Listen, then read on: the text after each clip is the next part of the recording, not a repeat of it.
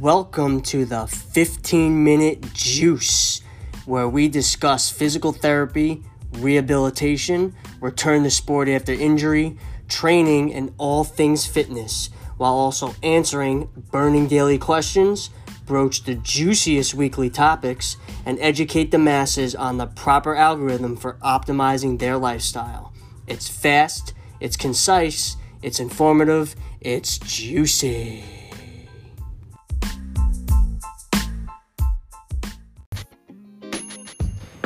Bioptimizers Masszymes, 100% plant based, naturally derived, best digestive enzyme blend out there right now. Highly concentrated with enzymes that digest proteins, starches, sugars, fibers, and fats. Helps to relieve indigestion, gas, bloating, and fatigue after meals. Take it with the meals to enhance the digestion and nutrient absorption. Also helps to improve recovery after hard exercise and hard efforts. So go to bioptimizers.com and use code JUICY for 10% off. Another episode of The Juice, 15 minute juice. I know it's been a while. I've been working on so many projects that now we're finally getting back into getting these out. You know, some, some tidbits of information, answering some hot topic questions. Yeah. You know, start rolling these out, getting Yep. some things going. Yeah, we had we had a hot topic last week that you know really caught fire on the Facebook pages and things like that. Um, but I have another one for you tonight. Very interesting. You know, I like to follow up follow up with all my patients and and see how they're doing, especially if they're not in physical therapy with you. That does happen where they come to see me and they're they're not coming directly from you. So I just did a checkup. Hey, you know, how's your daughter doing? And I get well she can't get full extension on her knee yet, and there is some swelling. Right after she said that, she sends me a video of her daughter doing burpees in a PT clinic, kicking a ball, and then reacting to something on the wall. And I was completely confused. I'm like, wait a second. How many how many weeks post-op is your daughter again? Nine. Nine weeks. Please for everyone out there that's watching and listening to us because we are catching fire here with the stuff that we're doing. My hair's on fire. My hair's on fire, dude. It's all burned off. It's it's all burned off. It's all burned off, man. What what are you doing with your athletes at 9 weeks? Please tell me. Well, you don't even have to tell me because I know. I see it all the time.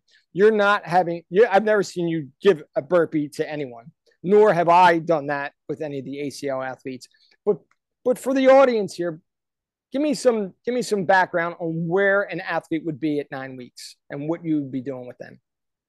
Yeah. Oh man. I mean, you know, the burpee is uh that's a really dynamic movement. Uh, you know, that really caught so much fire with the CrossFit Spartan race. Really, Spartan race loves the burpees, and even then, you have a lot of these high endurance athletes that don't even really do them right. They're just doing them to get them done. Also, because it's a penalty in that sport that usually you do it. So it just became this culture of doing some type of dynamic movement for a lot of reps, or you know, it's like a HIIT workout thing. Um, a lot of these a lot of these kids just cannot demonstrate the ability to do that because there's prerequisites that need to be done before executing the burpee. So, you know, at nine weeks, we're really still running through a lot of the functional movement patterns. I mean, we use the Kaler core training system to get them to understand the neuromuscular control and the feedback controlling the spine. So a lot of them have a lot of the, you know, side bending that happens, a lot of rotation at, at the pelvis uh, you know, so the core helps them understand that and then getting them off that and seeing can they replicate that movement just body weight alone. And you could see with a lot of them, just having them do the body weight movements, their legs are shaking and they're tired. You know, I, I also use the blood flow restriction on there, but but besides that, I mean, it's just the the time un, under tension of them doing these movements they've never done before, of just understanding how to move their body. They're getting some tremor and some fatigue. So we're really cycling through a lot of those foundational components of uh, understanding proper single leg control, you know, even just on a stable surface, you know, and then when they're good with that, we get them on a non-compliant surface like an Airex pad or even just challenging them with, with some weight or even a lot of them just holding the single leg for 60 seconds. After 40 seconds, they do a side shift because Yep. they start to fatigue out a little bit. So really hammering that foundation before we get to some of the flashy flashy stuff. And then when that foundation is good, then you go to the neurocognitive, you know, things when they're not having to hyper focus on their movement quality so much or using the mirror feedback or requiring my hands on to get them the feel for the movement. And they could just get down and do a lunge and do a squat and it looks good. Then you add in that other neurocognitive stuff where they could, you know, focus on something else while doing the movement because they've taught their body and they trust that their body will do it, you know, clean, healthy movement you know, so yeah, nine weeks, there's really not a lot of kids that are able to do that just because they haven't had the exposure. And that's the reason why they're having an injury in the first place. But, you know, back all that up, even if you had a really, really high level kid that, I don't know, all of a sudden, you know, maybe took a, a contact injury for an ACL, something like that, you know, and they're working in, um, you know, if they, uh, have swelling, that's a red flag. And if they don't have full mobility, that's a red flag. So you could have a knee that goes straight and gets full extension when you push on it. So the range of motion is good. But then you watch and they walk and they might have a limp or they're not able to move the knee into that motion. That's a motor control issue. So some of it's from a habit and some of it is from they just aren't getting the muscles to actually extend the knee in that position. So even though they can get it straight on the table, that's one thing, but they have to have the muscles do it for them as well in those shapes and positions. So the fact that those two foundational things are deficient, especially at nine weeks, that's a red flag. So why would you add in a plyometric movement number one? Yep. You know, a neurocognitive drill number two, and then adding in a very compound plyometric movement, a burpee. And you could even see in the video, she's compensating, she's favoring that knee, she yep. doesn't feel confident. And the PT is standing right there, standing with his foot on a soccer ball with his arms crossed watching. Yep. That tells me that he doesn't understand what he's looking looking for. He doesn't know what he's doing. And he's just doing stuff to do stuff. And that's very scary. Yep. That was my daughter, I'd be pissed off. Yep. You know, and I, I would get her out of there. And unfortunately, you know, this is what you see in some of these facilities where you have these PTs just, you know, taking, you know, kids do stuff who don't know any better and they're just doing stuff. Well, nine weeks sounds like a good amount of time, so let's just do it. Right. Like we talked about before when we've had interviewed some of the surgeons, you know, there's time based and there's criteria based. And I explained to the mom, like, typically what they'll do is they'll tell you the next step is, you know, 12 weeks for your biodex and then 16 weeks, uh, you'll be able to run. Like, but yet she hasn't met the real metrics clearly from the video. And I, yeah, I'm going to pull up the video now. Keep going, you know. I mean, it's so w- with her, she's she's kicking a ball. You know, again, I don't ever have. I, well, first off, I don't really see them at nine weeks. I don't see them until you know, early as twelve weeks. But even at sixteen weeks, they're not. Most of these kids are not ready to do that. Again, everybody's a case by case. This girl is a, uh, I believe she's 16, right, with no strength foundation prior to this injury. Yes. And, and so why are we see, doing this? You can even see in the video now that even when she goes down, she's not even really getting proper hip hinging into her hips. You know, she is, you know, she's flexing at the back, you know, and she's not really stable on the one leg when you see her trying to go through the movement. Uh, so you can see there's not really much confidence there, you know. Um, and you can just see it these movements she's just trying to do a survival mode. She's just trying to do whatever it takes to get through that movement. Exactly. That's not what physical therapy is about. Physical therapy is about establishing a strong foundation because they they got injured and they had to have this surgery in the first place because they've been doing all these survival techniques because they don't know how to properly execute the movements and positions because they don't have the training.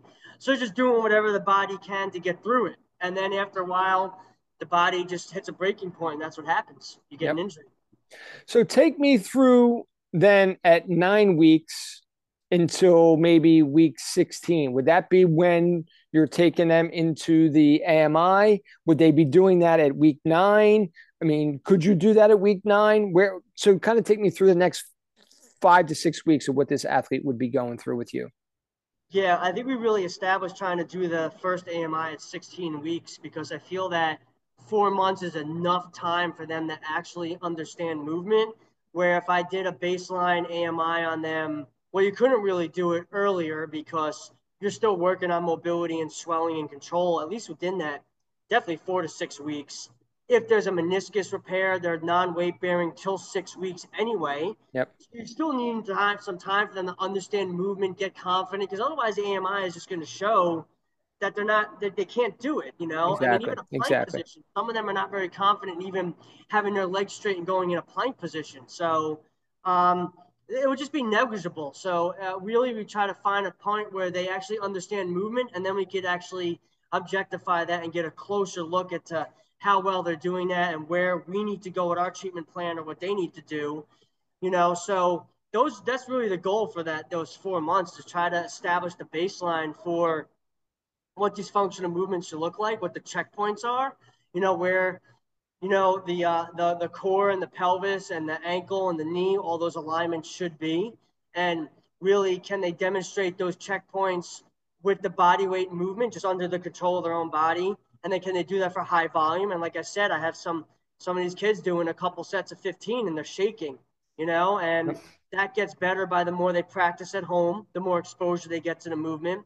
And the sooner they master that movement with body weight, then we can start adding in weight and resistance or a non-compliant surface, like doing a reverse lunge with their front foot, you know, on an Airex pad or, you know, with a band trying to pull their knee in or adding weight, you know, or doing it with, the, with BFR on for high volume. There's a lot of variables you could do to establish that foundation so by the time they get to your programming of doing the strength and conditioning, they can actually do strength and conditioning, and you're not exactly. playing PT. Exactly. They can actually start taking these movements and doing reps and sets with the resistance and training the muscles for hypertrophy and getting strong so their body has some resilience. So then it could go to the next phase of understanding plyometric loading and higher volume. And that's that leads in again, where are we going at four to five months based on what that AMI shows, you know, if they're stable on one leg and what the you know single leg impact control can we start introducing training for single leg you know in you know impact? You know what type of drills can i get them to start training that jumping so a lot of them have never had any exposure to jumping whatsoever. Right. But yet they're doing sports that require jumping and cutting, but no one's ever teaching them how to do that. So right, how to how to land and and, and how yeah. to control that. And so that that would be my point. At nine weeks, and th- again, this is outside of my scope, but I'm just bouncing off off of you. At nine weeks, we I would at least want to see more single leg impact control before putting my athlete into a burpee position. Yeah. I mean, we have another story, not to get down a rabbit hole, but we have another athlete that was almost, I think he was 11 and a half months and was at football practice and was given 50 burpees as a, as a, you know, uh, training, you know, well, it, was, it was a punishment because the coach didn't like that he was injured and the coach didn't believe that it should take that much time to get back from an injury you know, and that that's just negligence on the coach's part. And unfortunately, it's a lot of coaches are negligent on that because they don't understand what the time frame for these injuries exactly. are, and the expectations are are unrealistic, and they don't right. understand why. So they they need to get into facilities like what we're doing here and see more to understand why and understand tissue healing and and understand the, the demands that are required, you know, and, and, and what the checkpoints are to get back to that. And I mean, punishing a, a kid because they're injured is just that's a whole that's a whole nother story there. But there's a lot of problems with that type of mentality. Exactly.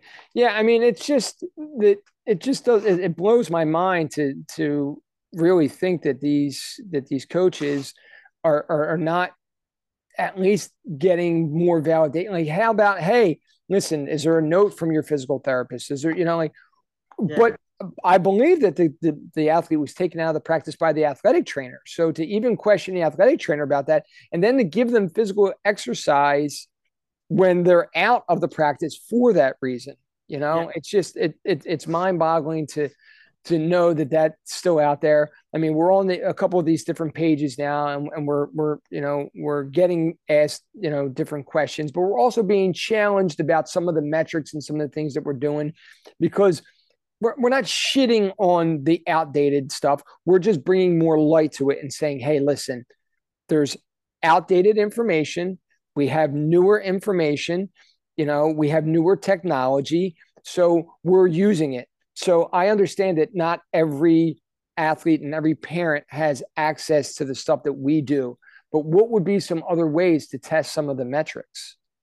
Yeah, and I, I mean the, the thing is too is that if what was going on was working, we wouldn't be having an epidemic of tears and injuries in youth and adolescent sports. So, yeah, I mean, we have to kind of, you know, expose that there's there's issues with what's going on. So, yeah, I mean, you know, it, again, if it was working, then we wouldn't be in in this hole that we're in, but it's not. So we have to present. So, you know, I think if you don't have a facility or a place around that offers a technology that we have, at least if you're listening to the understanding of what good, healthy movement looks like, and that's really what we're kind of building out with, you know, the specialist Robert Kaler and the Kaler Core training system, you know, is, is getting out these educational videos and these courses so you can understand what healthy movement looks like.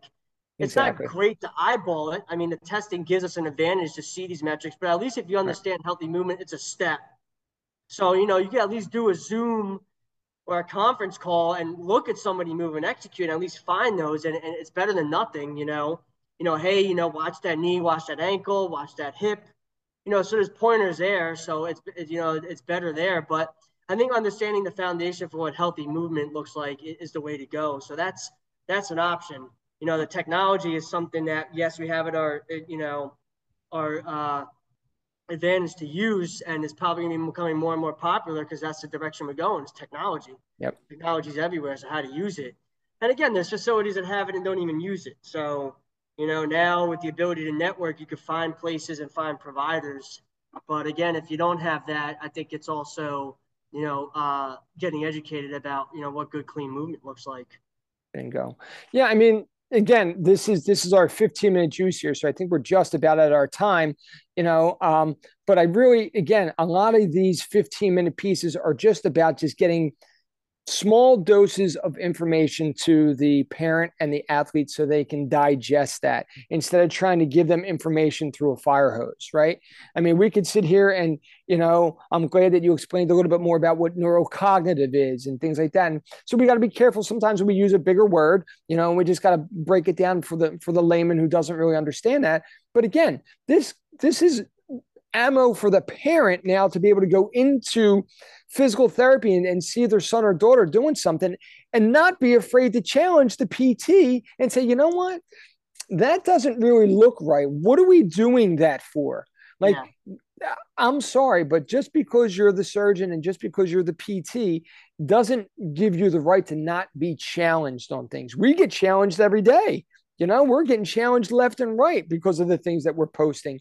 So, yeah why can't you as the parent step it's your child. If it was my my child or my son you know i'm certainly going to say you know what?